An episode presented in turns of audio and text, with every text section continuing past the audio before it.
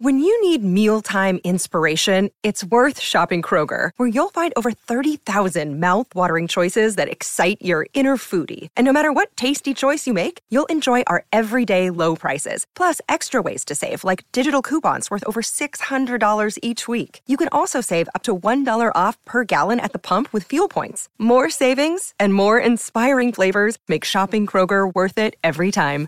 Kroger, fresh for everyone. Fuel restrictions apply. Okay, round two. Name something that's not boring. A laundry? Ooh, a book club. Computer solitaire, huh? Ah, oh, sorry, we were looking for Chumba Casino. That's right. ChumbaCasino.com has over 100 casino style games. Join today and play for free for your chance to redeem some serious prizes. ChumbaCasino.com. No purchase necessary. Full prohibited by law. 18 plus terms and conditions apply. See website for details. Okay, round two. Name something that's not boring. A laundry? Ooh, a book club.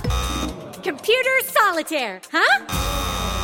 Ah, oh, sorry, we were looking for Chumba Casino. That's right. ChumbaCasino.com has over 100 casino style games. Join today and play for free for your chance to redeem some serious prizes. ChumbaCasino.com. No purchase necessary. Full prohibited by law. 18 plus terms and conditions apply. See website for details. Hi, this is Craig Fowler here. Before the show, I just wanted to say that we I recorded a special interview with Hib striker Jay McLaren that is available on the Patreon. So if you'd like to listen to that, head over to patreon.com forward slash terrace podcast. You can sign up for that and all the other exclusive content we've done for just $2 a month. So if you'd like to hear that, I think it was a pretty decent interview. We talked for about half an hour. Head over patreon.com forward slash terrace podcast. Yeehaw! Thank you. On with the show.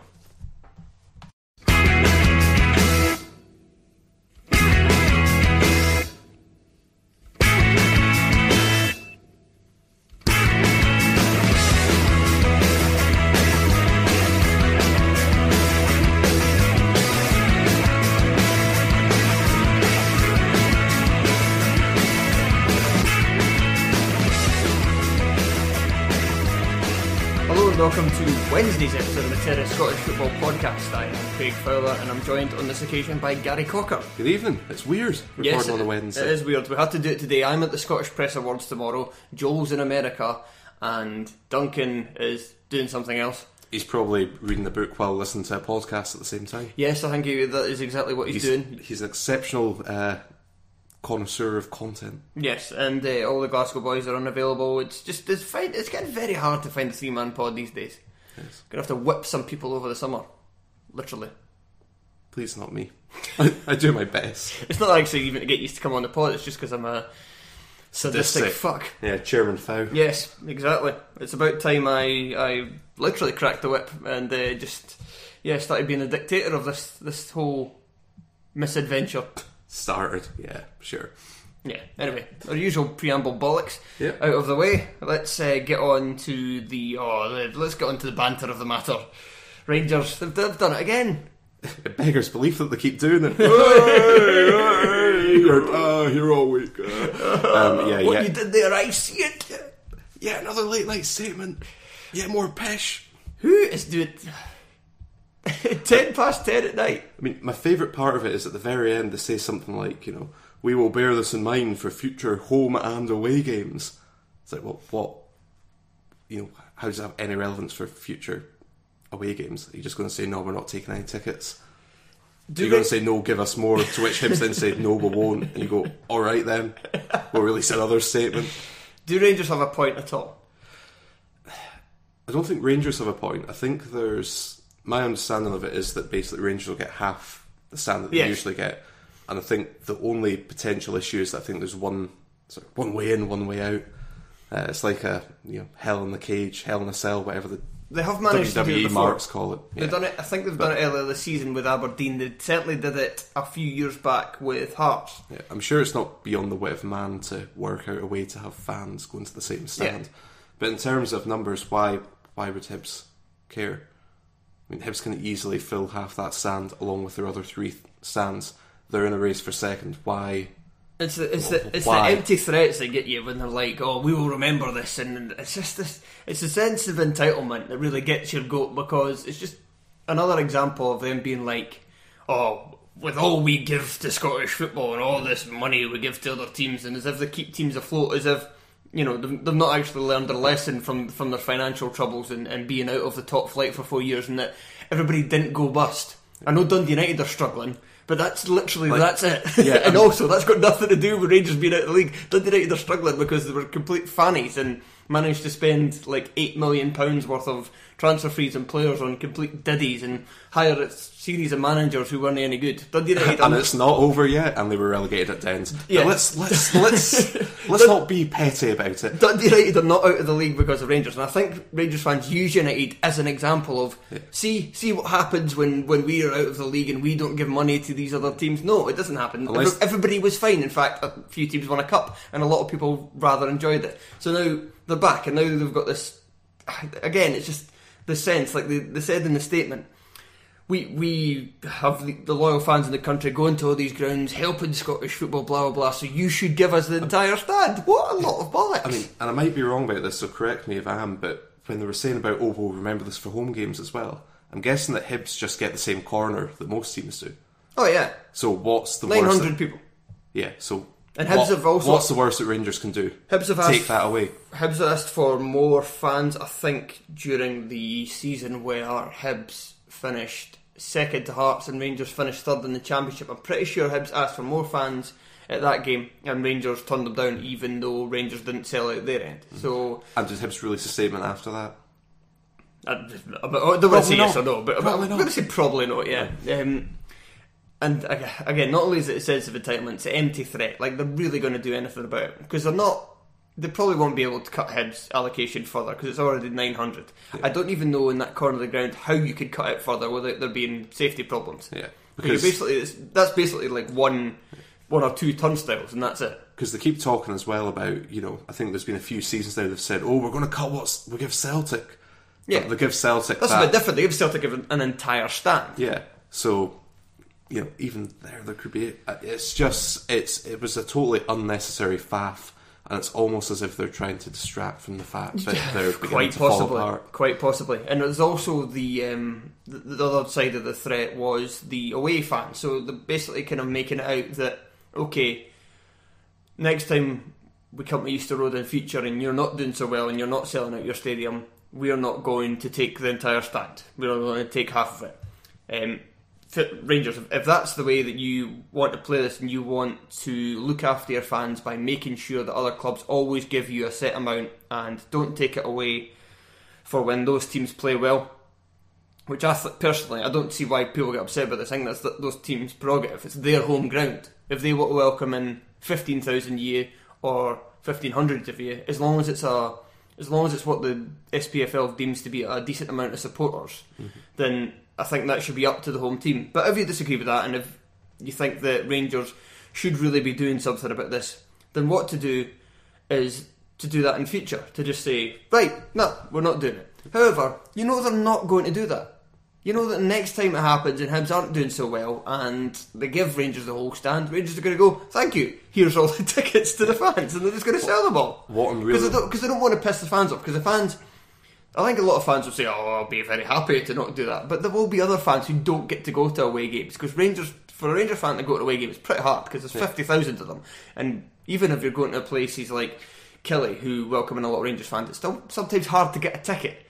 So these fans are going to be like, "Oh, I'm going to take advantage of that. I'm going to," you know, it's just, it's, it's just, like you say, it's, it's getting just- something, it's getting something point. shiny and just throwing it out there. I really cannot wait for their statement next season because if Dundee stay up, we are going to charge uh, Old Firm fans thirty pounds to go and see us. I'm looking forward to Um, that statement. Yep. Uh, so they are going to be furious, but we will not care when we take four thousand of them and just shake them down for thirty quid. It'll be great. Cheers, guys. Shall we talk any more on the Rangers statement? No, No. Okay. We're done. Move on to Ross County. They've got themselves a managers. Yes, it's the, The managers. I was trying Man- managers. co-managers. Yes, they've got themselves two assistant managers. to the regional manager. Um, yes, it's uh, Stuart Kettlewell and Stephen Ferguson have been confirmed as co-managers. I think the first official one since Jocky Scott at Aberdeen in the nineties. Oh yeah, and Alex Smith. Yep. Um, Um, before then, you had Alec McDonald and Sandy Jardine at Hearts. there's probably been a few others that we've missed. Um, I mean, Gérard Houllier and Roy Evans. yeah. Um, technically, even though Famously in Scotland. Technically, the Bonetti brothers were manager and assistant manager, but they were basically co-managers. Right. I think it was just because Dario's English wasn't as good, so they just punted up Ivano instead. Okay. Um, yeah, so it's an unusual move, um, but the more I've thought about it, the more I think it actually makes sense. A lot of County fans seem to be really behind this. It's, Yeah. it's not. The results have slightly picked up, uh, but I think it's it's from the understanding I get of the situation. They just kind of there just seems to be a feeling that they like these guys around the club. The, the fans, maybe to do with the fact that they've been involved in the youth side of things and the development league. Uh, sorry, the development league team won the development league uh, last season. It was, and maybe it's just something for the games I've seen so far that they like the the tactics, I like the team's approach, I like the way everything's set out. Maybe they're not just as annoyed by the way they're approaching teams as they certainly were under Jim McIntyre's tenure. I think that was always the thing about McIntyre is that people who were a, a bit just like withdrawn from county, kind of looking at it from afar, didn't understand how much McIntyre used to annoy them just with his team selection and some of the tactics he would do and players he would drop and players he would play at position. Yeah, I think that top six in the cup sustained him in the eyes of lazy journalists uh, for for a very long time. Your words, not mine. Yeah. Controversial. The words of Gary Colgan. Um, no, I think looking at it from a sort of uh, logical point of view, they're going to do one of two things this season. Either they're going to, well, it's not really them, but either County are going to go down, and the blame for that will largely lie with Owen Coyle um, rather than with those guys. And then- McIntyre as well yeah. for his summer business. Yeah, and then that way, you know, the two of them are obviously the cheaper option. They know the club already, so you know they'll have a little bit of time and space in the championship to improve.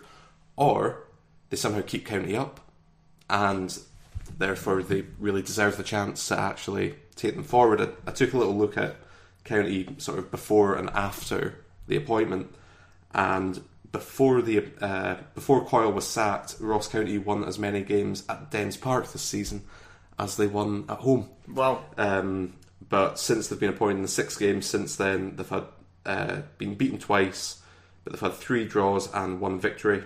Uh, and they only had three clean sheets under Owen Coyle, but they've had two uh, in the six games. What a victory as well, beating Thistle 4 4 0, which is massive, not just for the three points, but also for the potential Yeah, the, goal difference, that filthy, filthy looker. and the way they talk about it, the fans have just kind of responded and this is the good move going forward, regardless of whether they stay in the league or not. Because, I mean, you can make a reactionary head coach appointment where you're just trying to get somebody to keep you in the league, but that's not always necessarily the best thing going forward. And I think fans are, are now. I mean, I don't want to say they're just accepting that they're going to the, the second tier. That's that's not the case. But it's more about the fact they're just kind of if that happens, we at least think we're on the right track, and we might just need to go down to go up again, kind Yeah. of thing. Uh, And they've sort if, of- if it comes to that. and they've short circuited that thing that some clubs do where they try to when they do go down they try to appoint well not necessarily a big name but sort of a flashy name Like Owen Coyle. and try and yeah um, and you know try to short circuit their way back up but instead of doing that they've gone well you know let's make this appointment see if, see how it goes um, it's bound to go better than Richie Foran which is probably the Yep, last that's very true. similar one so it can't be as bad as that surely So the Player of the Year nominations have been made. Mm-hmm. Full full Player of the Year. full player not those half players that you see walking about missing an arm and a leg Uh, Players Player of the Year. The nominations are just kind of blank to them. Kris Boyd, John McGinn, Yep, James Forrest, yep, and Scott Brown. yep. We'll just start with there before we go on the young players. Mm-hmm. Any anybody there who's a bit of a surprise to you? I mean, it's not surprising that I thought, of course, they're going to bloody nominate him, but I don't think that John McGinn's been the best midfielder at Hibs this season. Yeah, and probably Dylan, get Dylan McGeouch has been a much more complete and much more sort of transformed and impressive footballer. footballers. Oh, that's your phone going off. Uh, it's, it's still an air, still an airplane mode. Um, footballers seem to love John McGinn because he he played in the championship last year, and I think by all accounts, when it come to the Hibs fans, he didn't have as good a season as Darren McGregor, who won similar to McGeouch this year, won the Hibs award for Player of the Year. Uh, and even people were saying last year he might not even have as good a season as Marvin Bartley in the in the championship, and yet he was nominated for Championship Player of the Year. I can't remember if he won it or not, but he was certainly nominated, and I think a lot of people were a bit surprised by that. And the same's happened again. I think he's probably had a maybe a bit even a better year this year than he did last year. So it's not quite as maybe as much of a surprise, but yeah, it is surprising that there is somebody else in his own playing his actual position in the same team as him that might have been more deserving. It reminds me a little bit of um, when Greg Stewart was nominated a few seasons ago now when he was playing for Dundee. Which time? And a lot the second, Second time. Uh, I think even a lot of Dundee fans were going, "All right, then that's a bit unusual." Yeah. because he hadn't had the greatest season, and it did seem a little bit like people were almost feasting off what had gone before. Not to say that John McGinn's had a bad season by any stretch of the imagination, I think but oh. it's it's a name that seems to be there a little bit more because it's a name. I think it helps McGinn's. I don't want to go into this too much because we're going to be talking about the top twelve centre midfielders later on. But I think And he it- might make it in. Yeah, he might make it. I think it, I think it does help McGinn's case that he is a he is a big game player, and so when Hibs have been on the telly, he's he's tended to start in those games, and I think players those are the matches, games against Celtic, Rangers, Hearts, that players in the league who don't necessarily support Hibs or know much about Hibs rather than the four times they play them will look at that and go, oh, he, he's had a good season kind of thing. And McGeouch McGeouch has played well in a lot of these games, but he's not somebody that kind of he doesn't draw your attention as, as easily as McGinn does. He's not quite as all action as Joe. Yeah, you can't spot him from the sky from a helicopter running. um, but I think the other thing as well is that uh, obviously McGinn put in a great performance against Hungary for Scotland, and that would probably I might be wrong here, but that would have probably been about the time that people were Yeah, there's that beginning well. to fill out forms. So I think a lot of it does depend on how well people are playing at the time that uh, these nominations go out.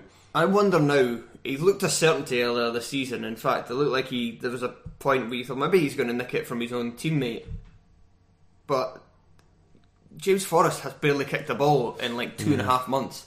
He's he's not been he's sort of the opposite of Kris Boyd in a lot of ways in that Forrest started the season on fire and I think we were all around this table talking in October, and November saying, Well, it's gonna be him. Absolutely, the transformation's been incredible. But he's not really done much.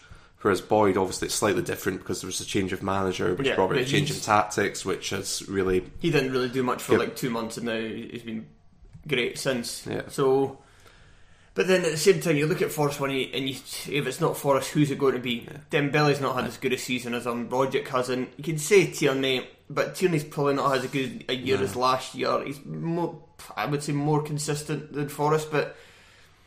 You know, when it comes to Player of the Year awards, you're always going to give the nod to an attacking player over a defensive player. Uh, Berra's the kind of I think the name a lot of people were like, no Christophe Berra. Hearts are just too shit to be honest. I mean, he really, or Hearts as a whole, really tailed off in the last couple of months. Yeah. And again, I think a lot of He, he's made a few more mistakes over that Yeah. time as well, so it's not like he it's just the team bringing him down. He's he's not been quite as good as he was when I think I wrote the article around about January time that I think he was the leading contender at that point Mm-hmm. for Player of the Year, but Hearts were in the midst of that clean sheet run, and Hearts were actually looking like okay they could maybe challenge Hibs for fourth place. Now they're almost certainly going to finish in sixth place. Their defence is still the second best in the league, but they have been a bit leakier, and it's just I think strikers have worked out that they can just sort of throw off Christophe Berra and run. And, it'll, and it'll all be alright. That's happened to him twice in the last few weeks. He's, So, he still had a great season, and I think it would have been deserved if he if he had got a nomination. But it's just hard to complain too much when, like I said as well with Tierney, if you're a defensive player, you just have to be that extra bit better to get ahead of a, a forward. I know it's I know Brown's not exactly you know a swashbuckling attacking player, but he still plays a bit further forward. He still well, I think it just helps with Brown is that he's everybody knows how key he is to Celtic and how much he helps take play, and you take him out of that team and he's just they're not quite the same, and that's been a kind of running theme throughout the season, which has certainly helped him. Who were you picking to win it? I think it'll be Kris Boyd. Hashtag narrative. Um, Hmm. Yeah, there think- is quite a narrative there. Yeah, I think the change in. I mean, he obviously wasn't a joke figure, but I think towards the end of last season, and certainly at the start of this season, a lot of people were looking at him going, it's, I think it was a joke figure. Yeah. Okay. I didn't want to be too cruel. um, but he's. But not anymore. He's had the last laugh. Um, but he's really been transformed this season. I think that if you have a look at all the players on it, as you say, Forrest has been up and down. McGinn, I think what could hold back McGinn a bit is I think people are probably over the next little while think about it and go, why didn't we put down Dylan McGeouch? And I think although that's unfair, that might overshadow him a little bit. And I don't know, it's too easy to make a case for Scott Brown. So I'm going to go with Kris Boyd. Fair enough. Fair enough. Young Player of the Year nominees are Alfredo Morelos, Lewis Morgan, uh, blank. Kieran Tierney. Tierney. And McKenna. Really should have wrote these down. yeah. Handy, I got him here. Um, yeah, Tierney, Morelos, Morgan, and McKenna. Sounds like a really bad solicitor's firm. I, would, I wouldn't go there. Yeah. Um, Any surprises for you? Morelos is a Morelos is a surprise who I don't think is necessarily undeserving. I know he gets a lot of stick because of the misses he has and some of the howlers he's had, but and still- fighting his teammates. And, It's that you still need to think he's 21 years old and he's the second leading scorer in the country, yeah. or at least sorry in the top flight. I can understand why he's on it. I think that there's a few others that could have been on it. Uh, I think. Dembele Does he still qualify? still qualified. Yeah, well, there's one. Um, Glenn Kamara. He still qualifies. Cedric Kipré. Ob- obviously, I'm going to punt someone from Dundee. Uh, Cedric Kipré and Alan Campbell. Yeah, as well. You could argue it does It's seem a little bit because I think the teams this year that have been, you know, when people look back at the season, people will talk about Killie, they'll talk about Hibs, they'll talk about Motherwell, and obviously Killie and Hibs have been represented on the Player of the Year list, but there's not a Motherwell representative there. I think I was listening to the Off the Ball uh, podcast, not Off the Ball, Open Goal podcast, Okay. uh, and they were saying that if you could somehow fuse together Louis Moult and Curtis Main into someone called Multi Main, um, then is that what they said as well? they, that is exactly. I'm, I'm Great li- banter. I am literally stealing terrible patter here. It's like I'm Brewdog or something. We've got our own Um, terrible pattern. I know. I mean, did don't you hear the intro? Yeah, I don't need to take anyone else's. Um, but no, if you could, if they were the same player, I know it's a daft argument to make, but because they've only they were only each there for half the season, Yeah, yeah. you can't really justify them being on. I mean, for them it would be Yeah, player that, of the no, year. that's that's not bad Um, but there's been a lot of players who have had a good half a season or have only been around for half of the season, either through loan or through coming in January. Um, but those names, I mean, Tierney's always going to be on it. Yeah. Um, Lewis Morgan, he's I think he's at 18, See- 18 goals and thirteen assists in the championship. Yes, but, but but that's a- against you know that's against Csaba László's Dundee United. Yeah, that, it's, it's that's the, Darren the Dodd's weakest Brechin City. championship in four or Um, five years. It's yeah. it's. ah, I, And you, I do wonder if I mean obviously he's been signed by Celtic. Don't know what's going to happen next season. Go back to St Mirren on loan probably. Um, but I just I've not seen enough of him to really, you know, definitively say he shouldn't be on there. But it does feel a little bit sort of shoehorning in a wee bit of a sort of tokenistic. We don't just look at the Premiership; look all around. Yeah, it does. It does kind of seem a Um, bit like that because yes, Morgan's had an undoubtedly great season, but has he had a better season than Ntcham, for example? And in Yeah. Cham's playing against better players literally But- every single week, and then- he's like ran old firm derbies and stuff. Is that perennial- Could, Chris, could Lewis Morgan do that? I don't mean- think so. It's that perennial debate about when it comes to manager of the year. People say, well, it should always go to the Celtic manager. Yeah. Or it should go to someone who overachieves with what they've got. Yeah. Um, so it's that sort of, you know, I think- depending on which approach you take. Kristoffer Ajer is very harshly left out. Yeah. Um, I suppose he doesn't really get the nod over McKenna because McKenna's played a lot more. But Yeah. Ayer kind of came into the team in what was it, December.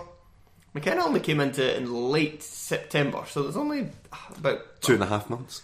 I suppose. I suppose that's enough. I, I'm sorry, I was, you know, struggling to work out calendars there. I'm struggling to remember the names of the players of the year. So yeah, but you know what I mean. Both of them kind of missed parts of the season. I suppose that McKenna's Ajer's maybe just not quite played enough. I think he's. I still thought he was going to get a, a nomination because he has been he's Celtic's best centre back this year, and that's a big deal. Mm-hmm. But yeah, obviously the, he was just kind of voted down, and probably it didn't help that the Celtic vote would have went with Tierney. Yeah. In terms of who I think will win it, Tierney, I think, yeah, it'll probably be. third year in a row. I reckon it would be Boyd and Tierney. I'll, I'll just to be different. I'll go for Brown and McKenna. Yeah. I think McKenna's the closest challenger to Tierney. If it's Brown and Tierney, there'll be another statement. Yeah. Morelos might get the Rangers vote though. You know, there's going to be a lot of players out there who are Rangers fans. To be fair, I don't think a lot of them are like No, that might actually hurt him rather than help him.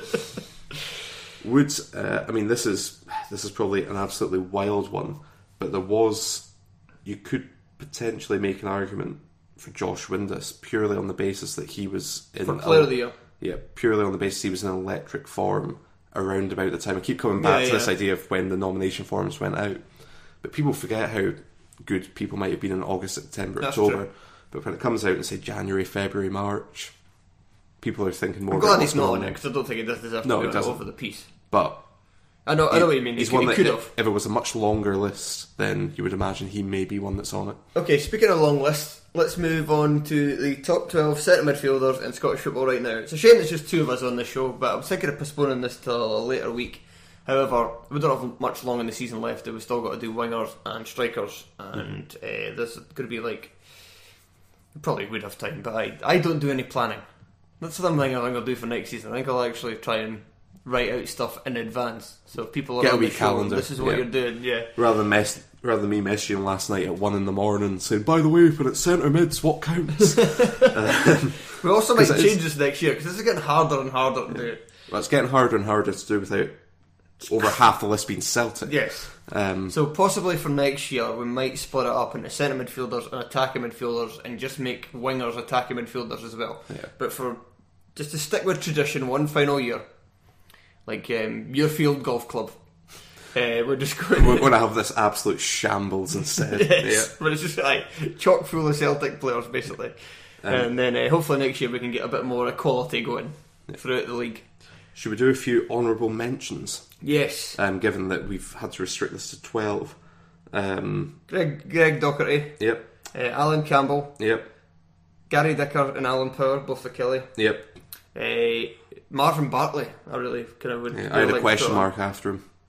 Uh, I quite like uh, Joaquim Adão at Hearts. I think he, he's a decent defensive midfielder, but with a there was absolutely no chance he was getting on with. And I don't have Scott Allan. Well, we'll get to that. Um, the only other ones I had down were Darian McKinnon. Yeah, Um, McKinnon. had him.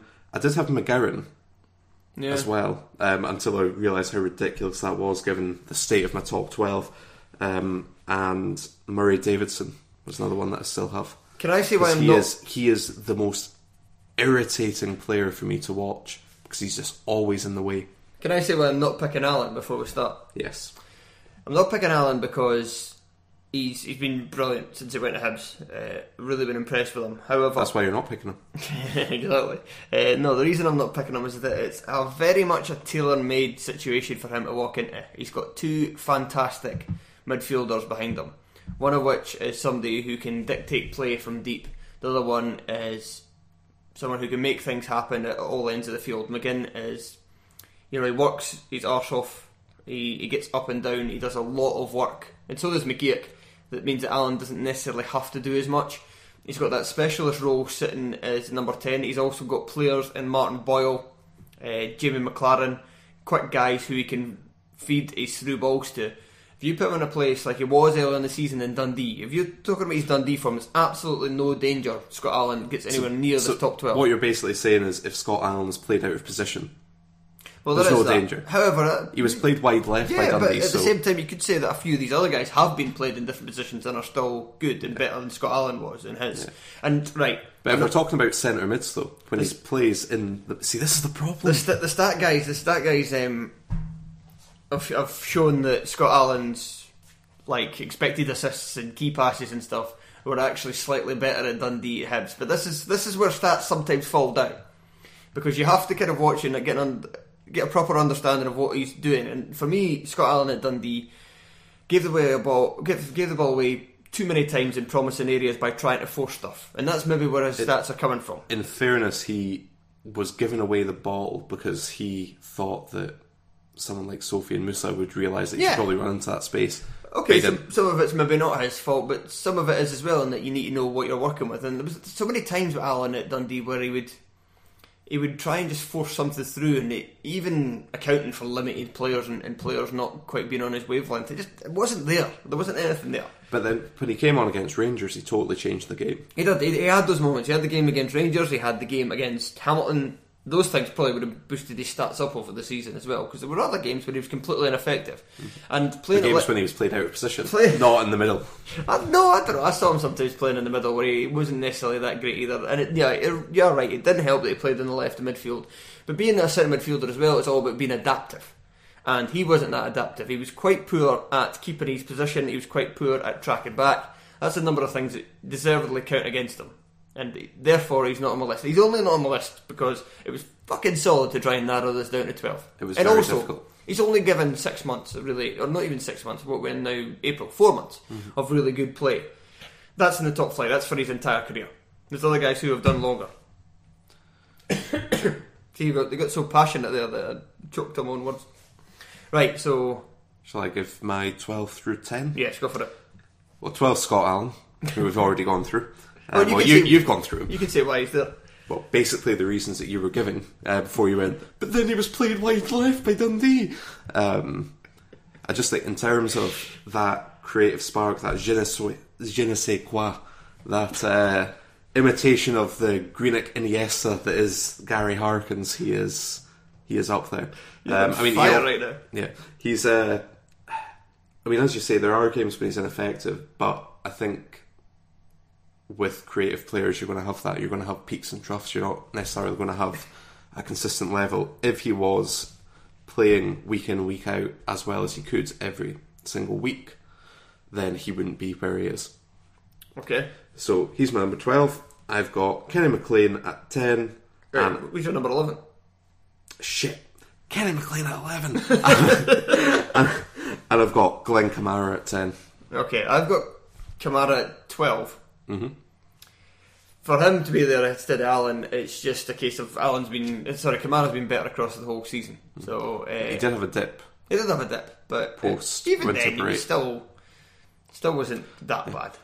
One other thing that does annoy me about Kamara is, and I saw it plenty at the weekend against St Johnstone, and the old boy behind me was about to have a heart attack the amount of times it happened. Um, often he'll get the ball and he'll get up to about within about 10 yards of the 18 yard box, 28 yards, some would say.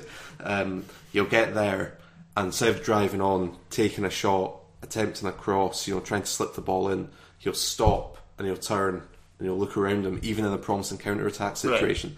So I don't know if it's just that So it's rubbish. Bet him. just get rid of him. Send them off to Swansea if he wants to go. I think- think, I I, think- think, I think he's got he gets a wee he gets a wee bit into nosebleed territory when he gets that far up. The one time that I've actually seen him put the ball into the box was against Hamilton in the 98th minute uh, when AJ Leitch Smith scored the winner.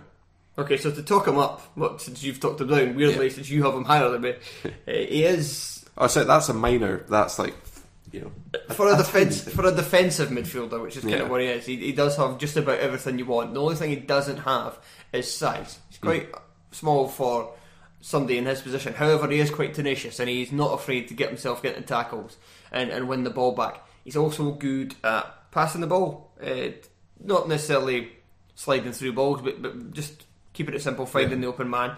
And he's good at actually running with the ball forward. He's good at driving forward from deep and not just not just passing the buck to somebody else, what they call water carriers, but he can he can drive it forward and he can he can push the team up the park, and that's quite a, an underrated skill for someone in his position to have because a lot of players in that role just do the absolute bare minimum, and that, a lot of times that's fine. But you can have somebody that can also contribute to attack in that way, he does obviously need to get better at what you said, and that trying to do more once he gets further forward because he does have the other attributes that would lend himself to someone who could, you know, get more assists and get more passes, but he's, he's kind of lacking that in his game right now. Maybe he'll always lack that. It might just be confidence. He's still a young player who's really only playing in his first season. and he's playing at Dens week in week out Yeah. with the fans. Yeah, boo! Oh shite, Kamara. Um, yeah, so I would have in my initial drafts, I did have him much higher until I actually remembered where that Celtic are in the league, um, which then just absolutely devastated where a lot of people are. Um, so Your number 12 was. um, my number twelve was Scott Well, Allan. number 11 was Kenny McLean. Kenny McLean. I've got him quite higher. Yeah, I I don't know if it's maybe just a case of me seeing some because I think at the start of the season he, his form really did take a wee bit of a Yeah, dip, and he was he was giving away the ball. He was giving away the ball repeatedly. giving up way the ball. Yeah, sorry, I just heard something, so my, my brain switched off for a second. um, just confused me with noises. Um, yeah, I don't think he's had as good a season this season as he has in past seasons. His form has gone up since he signed that uh, pre-contract with Yes. Norwich. Weirdly. Um, yeah, but he is. I mean, he's still an excellent midfielder. So the problem with this list is that because of all of the Celtic players further up, you do feel it feels a little bit weird to say that he's the eleventh best in the league. But I just don't think he's quite been as effective and influential as he has been in past seasons. Perhaps because there's been another player in the Aberdeen midfield who's been able to take on that mantle. It's okay. So I've got Kamara 12, I've got Ryan Christie at 11th, and I've got Yusuf Mulumbu at 10. Mulumbu just miss out for me purely on the basis that he's not played that An much this lot. season. That's fine. Which I'm going to get a lot of stick for when I get much further up the list to another player. Um, I think you could just tell by Mulumbu though, he's absolutely dominated games Oh, yeah. against Celtic and Rangers, and you can just see that he has abilities that, uh, with the exception of people at Celtic, nobody else in the league has. Mm-hmm. And he's just brilliant. I mean, his touch, he's his physical strengths. He's, he's a big guy. He's athletic. He he can he can make things happen. He can shove people off the ball. He can just dominate games from the centre of the park. So he has to be on it for me, even though it is a small sample size. He just screams great player. and he also has a very neat touch as well. He's able Oh, to yeah. control the ball perfectly. Um, so it's not just a case of him being a, a bit of a wrecking ball further back. He's actually got that uh, sort of sophistication to him too. I've so got- I did feel bad about leaving him off, but I just felt I think he signed in November. Yeah, For he, Killie? he has only So he's played not- something like fifteen games. Yeah, Uh, I've got Christie at eleven. I've got him a little bit higher. Okay, I'll say why I've got. You can talk about him later. Then Mm-hmm. in terms of he's, what he's good at. He's obviously good at a number of things. I've got him a bit lower. I've just not really been that impressed with him in 2018, and maybe there's a bit of recency bias there on the part of that. But I thought he really started Aberdeen. Started the season as one of Aberdeen's better players, maybe even their, their best player up until kind of the turn of the year.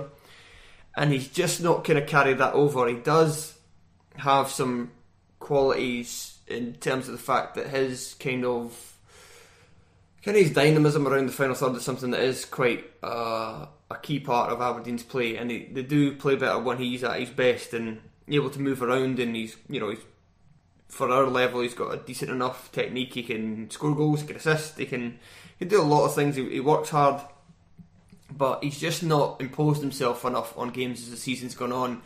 And I just don't see Celtic want him back, and I don't see why. like I, I just don't. I can't imagine him replacing Tom Rogic in Celtic team or even Callum McGregor. It's going to be hard for him to break into that side. I'm just. I'm not completely sold, and I think it, it saw with Scotland. Did he play again in the double header? I think he did, didn't he? I think he did. But his debut against uh, the Netherlands, I think it's so. It, once you get to that level, you can see guys who, at our level, great, what you would call really good technique. I think Stuart Armstrong's another guy like this, but I would say Armstrong's better. And once you take it up a level, their technique does kind of get found out a bit. I thought you kind of saw that against with Christie against the Netherlands. It may have just been you know a bad game and he had a bad touch or whatever. He might he might have been ill, he might be tired, he might be anything. But that just kind of cast a bit of doubt in my mind, and he's not really continued his Aberdeen form to quite the level he had before then. To the the, the rest of the campaign, Though he did score that incredible goal he's always capable of doing Yeah, that. I think that was one of. I'll, I'll just quickly go on to him now. Um, as I said, I've got him higher up, but for me, I think that I know what you're saying about you know how can he get past other players in that Celtic team, but I think next season I can't see Patrick Roberts being back. Mm-hmm. I think it's pretty clear that he is a wee bit superf- superfluous. But as you say, I think Even Chris, then, though, he'd still be back up to like James Forrest and maybe even Lewis Morgan. Johnny Hayes has got to come back as well. Yeah, Johnny Hayes will be back off to Aberdeen and two shakes of a lamb's tail. That that's going to be the deal. Okay. Yeah. Um, no, I just think that Chris is excellent at finding those wee pockets of space. Yeah, it's good at that. Um, and he's able to just sort of, you know, when it comes to things like counter attack and just those transitions, he's just phenomenal.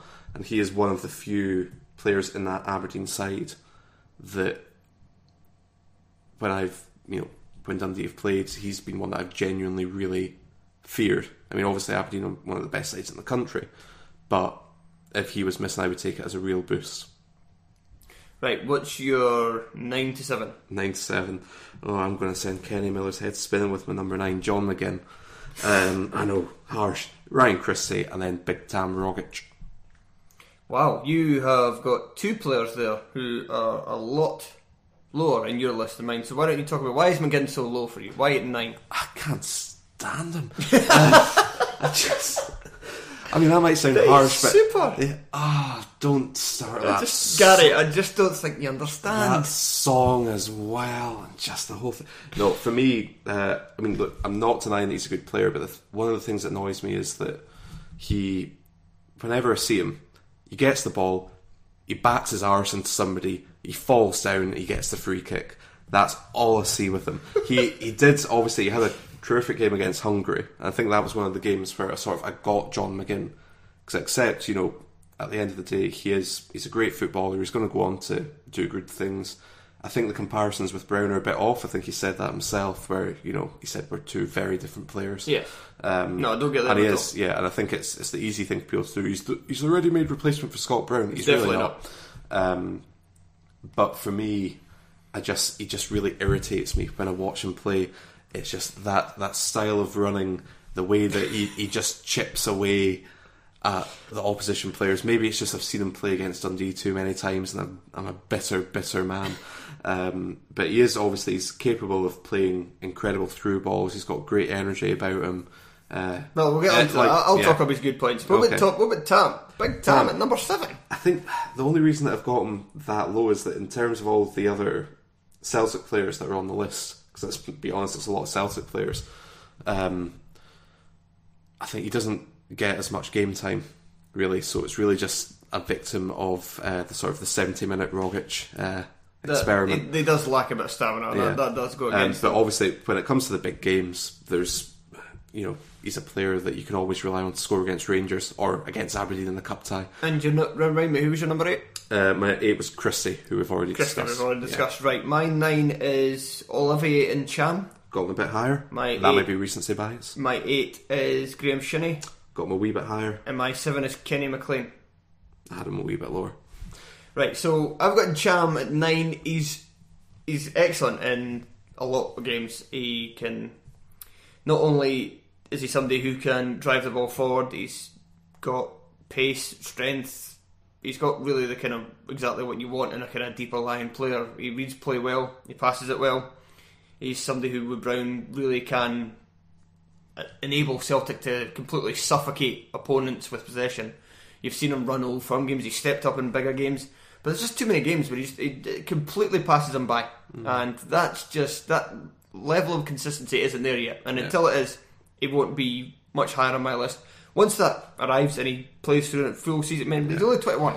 So once he plays through a whole season and you get that consistent Scott Brown esque 9 out of 10 every week, yes, he'll probably be the best midfielder in the country. But for me, number 9. I think that's why I've got him at, uh, a little bit higher. I've got him at number five. Uh, the reason for that just being that thinking about his performance against Rangers, obviously, Rangers have totally fallen apart by that point, so it's uh, probably pretty easy to boss the game in the way he did.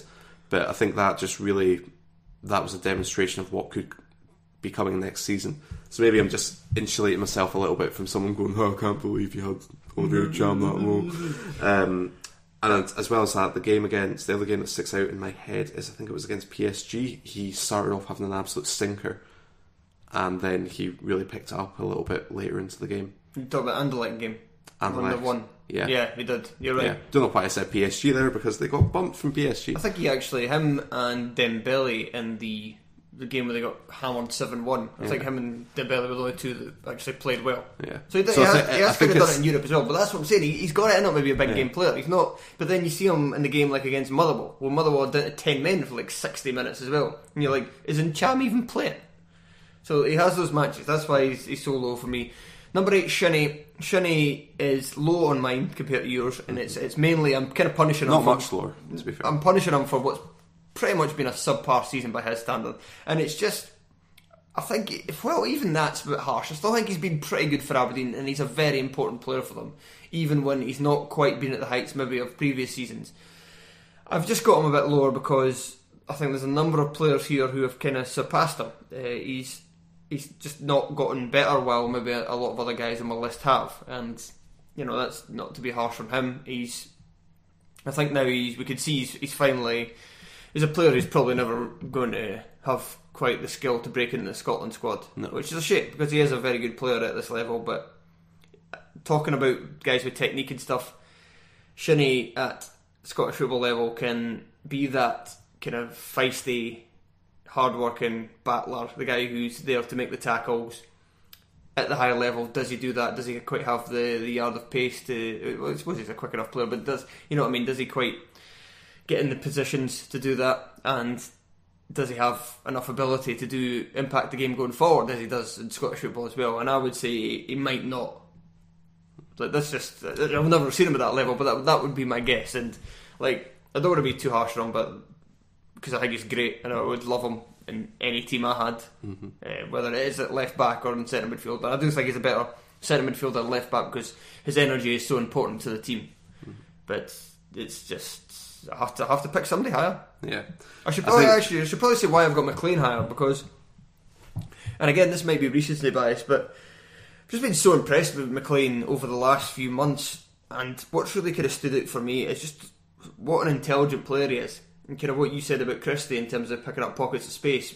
While Christie, I think, does that in the final third, McLean does it pretty much anywhere from near the defence to further forward as well. He can he can go so many areas and even in games like against Motherwell away where he played as a false nine and I mean wouldn't think Kenny McLean could do that.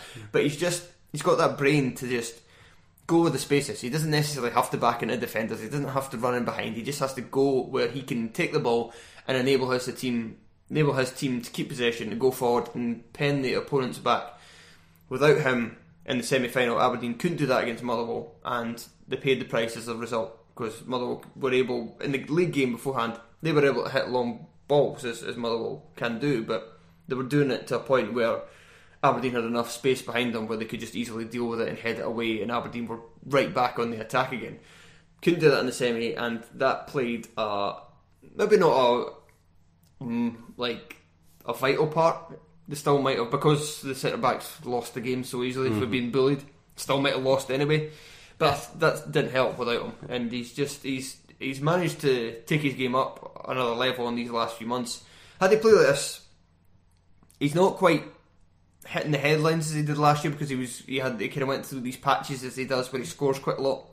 And I did think last year as well he played with uh, urgency that's sometimes lacking from his game. But I think this year he's looking a more, as I said, a more intelligent player. And if we could put it all together, we could get the urgency, get the intelligence, and just manage to. I know he's fairly old, well, not old, but you know what I mean. He's not twenty-one, He's no 22. spring chicken. He's like what 20, 26? Let's go with 27. 26, 27. Why not? So he's maybe not going to get a lot better, but for these next couple of years, he could go down to Norwich and uh, and impose himself in the championship, and it'd be good to see. I think for me with Shinnie, I mean, obviously there's uh, there's a wee bit of a pattern where games that he's missing, Aberdeen look very pedestrian, uh, and also look like a team that can easily be bullied uh, in the middle of the park. And I think that we saw, or well, it wasn't really frightening for us, more hilarious, but for Aberdeen fans, it's probably a frightening picture of the future in the semi final, where they don't have uh, uh, yeah, Shinnie, they don't have McLean, and they've got Nokali in there, not really doing much. No. Um, he was nowhere near my top 12. I don't think he was in my top 112. Um, Right, give me your running out of time, so give me your six to four. Uh, six to four, Graham Shinnie, Olivier Ntcham, and Dylan McGeouch at four. Any of them you want to say anything special about? Um, we've already covered Shinnie and Ntcham. Uh, McGeouch we talked about earlier on the show. I feel like he's been a much more important player to Hibs this season than John McGinn has. Um, I think that he's overcome when he was at Celtic. He was plagued by injuries from memory, and also wasn't always getting uh, the game time uh, that any player really needs to develop. But I think he's had that at Hibs under Lennon, um, who's and obviously Lennon's improved a lot of players at Hibs. Um, but for me, McGeouch is above and beyond anything else, and I think he really deserved the Scotland call up earlier this season. I've got McGeouch at six. Uh, not to. I don't really want to say anything bad about Dylan McGeouch. The only thing I would maybe point out is that he's not. He's maybe just not quite as versatile as attacking player as some of the players on the list because he does a lot of the deeper stuff, Yeah. and he, he's such a composed player that he just he's able, and even in the most frenzied of games, to take the ball, move away from an opponent, and open up a different avenue for the for Hibs to then go attack down, and that, that is so vitally important to the team. And he he also snaps at the ankles of opposing players as well. He's not he's not just somebody who's good in possession; he's good out of possession as well. And the fact that he's managed to stay fit for this entire year bumps him up massively because that was always a knock on him, and it, deservedly so. Fitness is a skill. If you can't get if you can't stay fit, if you get pick up hamstring injuries or calf injuries or whatever, doesn't matter if it's your fault or not. If you're picking them up, that's making you a weaker player. Just ask about every single Hearts loanee. Yes, exactly. oh god, sometimes I wish they were not in, in. in many ways, he's much more of a natural replacement for Scott Brown and John McGuinness. Yeah, oh, definitely. There, there's your that. hot take. There you go. You Don't even need a microwave for that. But one. you could talk briefly about Shinny because I said slightly negative things about him. So say some positive things. He's a great player. Hmm. I, I, I don't really have too much to add. Really, it's uh, the reason I had him so high is just his influence on that Aberdeen team is exponential. Yes, it is. Yeah, I would agree, I would agree with that. Number five, I've got. So I had McGee at six. Five, I've got Cal McGregor. I've got one. Somebody just Swiss Army knife. Yeah, Brilliant. Uh, just has underrated technique, I would say. If you look at some of the finishes he's had, particularly the both semi-finals, the last two Scottish Cup semi-finals against Rangers, the way that he struck both those balls is just it's oh, it's beautiful. Each of them, not. I mean, the best strikes are the ones where somebody hammers it and it goes barring in. But when somebody just, you know, just puts their foot on it perfectly and just kind of passes it into the back of the net, it's something really just damn fucking sexy about it. To be honest, he also he's just got that ability where he's he works hard, he's smart, he knows his role tactically, and that allows him with his with his running, with his you know the technique he's got passing, all the intangibles. That makes him the player that you can pretty much put anywhere in the park. And I think you can put Cal McGregor as a number nine, and he he's a false nine, and he'd pro- probably still do a decent job. He's been fine a few of the times. Sometimes he's not great games, but whenever I've seen him, most of the times I've seen him at left back, he's done okay there. He's done well in the deeper role. He's done well in the advanced role. He's probably at his best as a number eight because he has got that dynamism that allows him to get up and down, and you don't really want to curtail that by giving him a specialist role. But he, he can do it all, and that's probably why he's ahead of McGeouch for me because he's he's just got more strings to his bow. McGinn I've got in number four. Because John McGinn is, is super. I mean, have you not heard the song, Gary? I, I sang it to you earlier. end this podcast right now. I've got McGinn because when it, I've said, I think I've said this before in the show. When it comes to him and McGeouch, he could just do that little bit more. He's maybe not quite as composed in the football and setting the tempo, but his game is, a, is about more than that. He has to It's take about falling over, He has- getting those fouls. he has to take more risks. He has to, to try and split the defence. He has to occasionally give it away by, by trying something that maybe McGeouch wouldn't do. Because you can't just have two guys there who are sitting there trying to dictate tempo. I think McGinn, if he was given that specialised role, would do quite well. But again, you're curtailing somebody because he's so good at running forward with the ball. And I've, again, this is something I've said in the show. He's brilliant when the game breaks down, when things get frenzied and it gets like back and forward. That's when that's when you just did an impression of him, but but that's when he thrives. When he when it becomes uh, what NFL fans would say sandlot football. When things don't quite go according to plan, something breaks off, a team's caught in the counter, and it's just John McGinn driving up the park. That's one of the most exciting things in Scottish football. He's also very erratic from distance, but he can hit a shot. He can score an absolute fucker. And that's again something that Dylan McGeouch doesn't have in his locker. McGregor does a bit, as I already said, but I don't know. Him and McGregor, it's it's hard to pick them apart. I'd probably have gone for McGinn just because earlier in the season you had the McGinn versus McGregor match at Parkhead, mm-hmm. and undoubtedly the better player of those two that game was McGinn.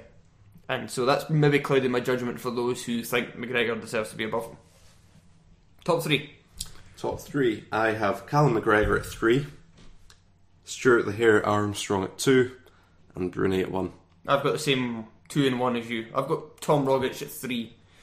I've got Rogic at three just because there is no player like him in Scottish football, and he is devastating when he's at his best. Yes. He is fucking huge, and he's got the silkiest of feet. It's the old cliche, but for, for such a big guy, his feet are ridiculous. Because he is, because that, that does that is undoubtedly a strength. If you're somebody who is that big, so that you can physically dominate players, and at the same time you can dance around them. I mean, that's just incredible, and he has that. He should be number one in this list, and he has had a poor season, which is why I've I've not knocked him down as far as you have. No. but I've knocked him down to three because when he is on his game, there's nobody like him in Scottish football. You cannot stop Tom Rogic if he has got everything going for him. Again, I think with these lists, as I said earlier, it's just so difficult because you don't want to just have the. Well, obviously, it's about the 12 best, but you don't want to just list here's all the Celtic centre Yeah. mids who obviously would walk into pretty much any team um, and then go and here's the others. It's a little bit about their influence as well. Um, but no, I can totally understand why you'd have Rogic up higher. I'm not going to die in a ditch over that. Unlike enough. John McGinn. Stuart Armstrong, you've got. Do you want to say anything on McGregor, or we, I've covered it. Yeah. Stuart Armstrong, his, his head is fine. He scores belters all the time. Yeah. It's just a pity he's not played more this season. Yeah, um, poor form at the start of the year. His contract situation, I think, kind of distracted him, Yeah. and he's had kind of injury niggles as well, which has always kind of been a wee thing with Armstrong. He's never been one of those that's been out for long periods, but he does tend to pick up knocks and, and strains now and again that just kind of interrupt his momentum. Armstrong's just. If you forget about what he did against England, yeah, I'm not know if I'm quite forgiven for Let's just put that in a box and put it away. Um, interestingly, there was I can't remember what game it was, but I think about did he come on against Rangers? I think he did in the semi-final. No, he was But- out. Was he out? He was out of that There was a game I can't remember which Celtic game it was, but there was a game when Celtic were breaking up the park and he had options left and right, and he managed to actually get the ball to his teammate, not pass it back to the opposition, and end up losing the goal. Armstrong's best attributes are. I don't really like him. I've said this before. I don't really like him as a number ten because it kind of limits the hmm. amount of space he can he can move into. His best thing is taking the ball and charging forward. Yeah, just it. like breaking through the Yes, ranks and just exactly yeah. and causing chaos in the opposing team because if you can break through, it's one thing to pass through the lines. If you could just charge through them, that that could cause mayhem, and that's what he's so good at doing. He's also great at f- finishing anywhere inside twenty yards, Yeah. and those are things that you want in just about any midfielder. He's also big, he's athletic, very intelligent. Aside from just having a poor season by his standards, he you you do worry about him a wee bit because he only had that one great season at Celtic, and now he's kind of follow ups. His second album's not been that good, so I do hope that wherever he goes, because I do fancy him to leave in the summer, but wherever he does, I hope he can he, he picks the right place so he can continue that momentum. Because if he can get back to where he was the year before, he does have a lot of great attributes. And as I kind of alluded to earlier, I, I almost was slightly concerned about his technique at the highest level. I don't, I don't see him being a top half Premiership player. No, I just- think- uh, sorry Premier League player because I just the technique's not quite there. You can see it in Europe sometimes; it gets a little bit exposed, but I think he was being watched by was it Brighton and Newcastle, that makes a bit more sense. Yes, so you can see that. I would maybe go to a top end Championship team first and just get your legs under you a bit in English football. Get that, make sure you've got that confidence to drop him right into a situation like Newcastle or Brighton. I would, I would be a little bit fearful. However, I wouldn't necessarily back against them at the same time. Could join Cairney at Fulham. Good do. He's Just chucking it out there. Yeah, Don't know why. Scott Brown, number one. Yeah, he's he is the player that we all love to hate when Yes. he's playing our team. Runs the Um, show. He's still yeah, just absolutely. He runs the show both for Celtic and at Celtic. If that makes sense. If he's missing from the team, Celtic don't have that sort of human metronome. They're just always in the right place to intercept the ball. Always knows just how to make the tackle. You know, just dirty enough that it stops play, but not dirty Got- enough that he's necessarily going to get Oh yeah, he's, he's for it right away. He's, he's a, he's a, master, at it. Yeah. He's a master at it. It's a skill. Yeah. It is a skill. Um, always shaves his head for the games against Rangers as well. Mm-hmm. Enjoy that detail. No, I think he's he suffers a wee bit unfairly from this reputation of being dirty. Obviously, he is. You know, he does what he does. He breaks up play. Um, he ensures that Celtic don't ever really get caught on the hop. yeah, as Brown But- says, I don't think he's ever tried to stand on anybody's No. balls before. No, um, and he's not obviously got that side to him that he had initially at Hibs, where you know he would burst, you know, burst through the lines and then just take a shot and bleach it in from thirty yards out. Doesn't have that anymore, but he doesn't really need it. Um, he's got tremendous stamina. He's thirty, Two, or what I say. yeah. Um, so Got he eyes in the back of his head as well. Yeah. Whenever he's pressured by like an opposing striker or an opposing attacking midfielder, he seems to know that they're there, even without getting a shout or anything. Yeah. And just turns away from them so easily. Yep. And I think that, you know, you talked about when we were talking about Armstrong, he talks about that difficult second season. Uh, obviously, Brown's been there for years now, but uh, he had a tremendous season last year under Rodgers. And I think most players have either picked up this season after having a fairly mediocre season last year, maybe like Forrest, or they had a great season last year and they've sort of really dipped down, someone like Patrick Roberts, for example. Uh, but Brown's had two consistently brilliant seasons, influential. He'll be missed. Sorry, that makes it sound like I'm about to bump him off. R.I.P. and peace, Scott Brown. We hardly knew But you. But we said Dylan Um, McGregor is a replacement. Or should be. Yeah. Okay. Or maybe Rodgers will just sign Allan Campbell. Why not? Why not? Glenn Kamara. Glenn Kamara would actually be a better replacement than John McGinn. He's been linked with Celtic, Rangers, and Swansea. Oddly enough, um, but no, I mean, there's. I think the one thing about this list was it was difficult to narrow it down to twelve. But before I even started really thinking about it, I thought, well, Scott Brown's number one. I'll have a lot of Celtic players in there at other places. Yes. Um, but there was no doubt about where he was going to land. There was no doubt he was going to get nominated for Player of the Year Mm-hmm. either. Um, kudos. Yep, well done, Brownie. Or Brownie, as uh, Oh, Brendan Rodgers calls him. painful. Yes. Right, that's it. Thank you very much for listening. We hope you enjoyed. Talk to you again sometime. Goodbye. See ya.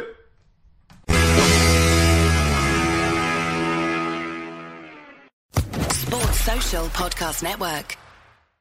It is Ryan here, and I have a question for you. What do you do when you win? Like, are you a fist pumper? A woohooer, a hand clapper, a high fiver. I kind of like the high five, but if you want to hone in on those winning moves, check out Chumba Casino. At chumbacasino.com, choose from hundreds of social casino style games for your chance to redeem serious cash prizes. There are new game releases weekly, plus free daily bonuses. So don't wait. Start having the most fun ever at chumbacasino.com. No purchase necessary. Group. Void were prohibited by law. See terms and conditions. 18 plus.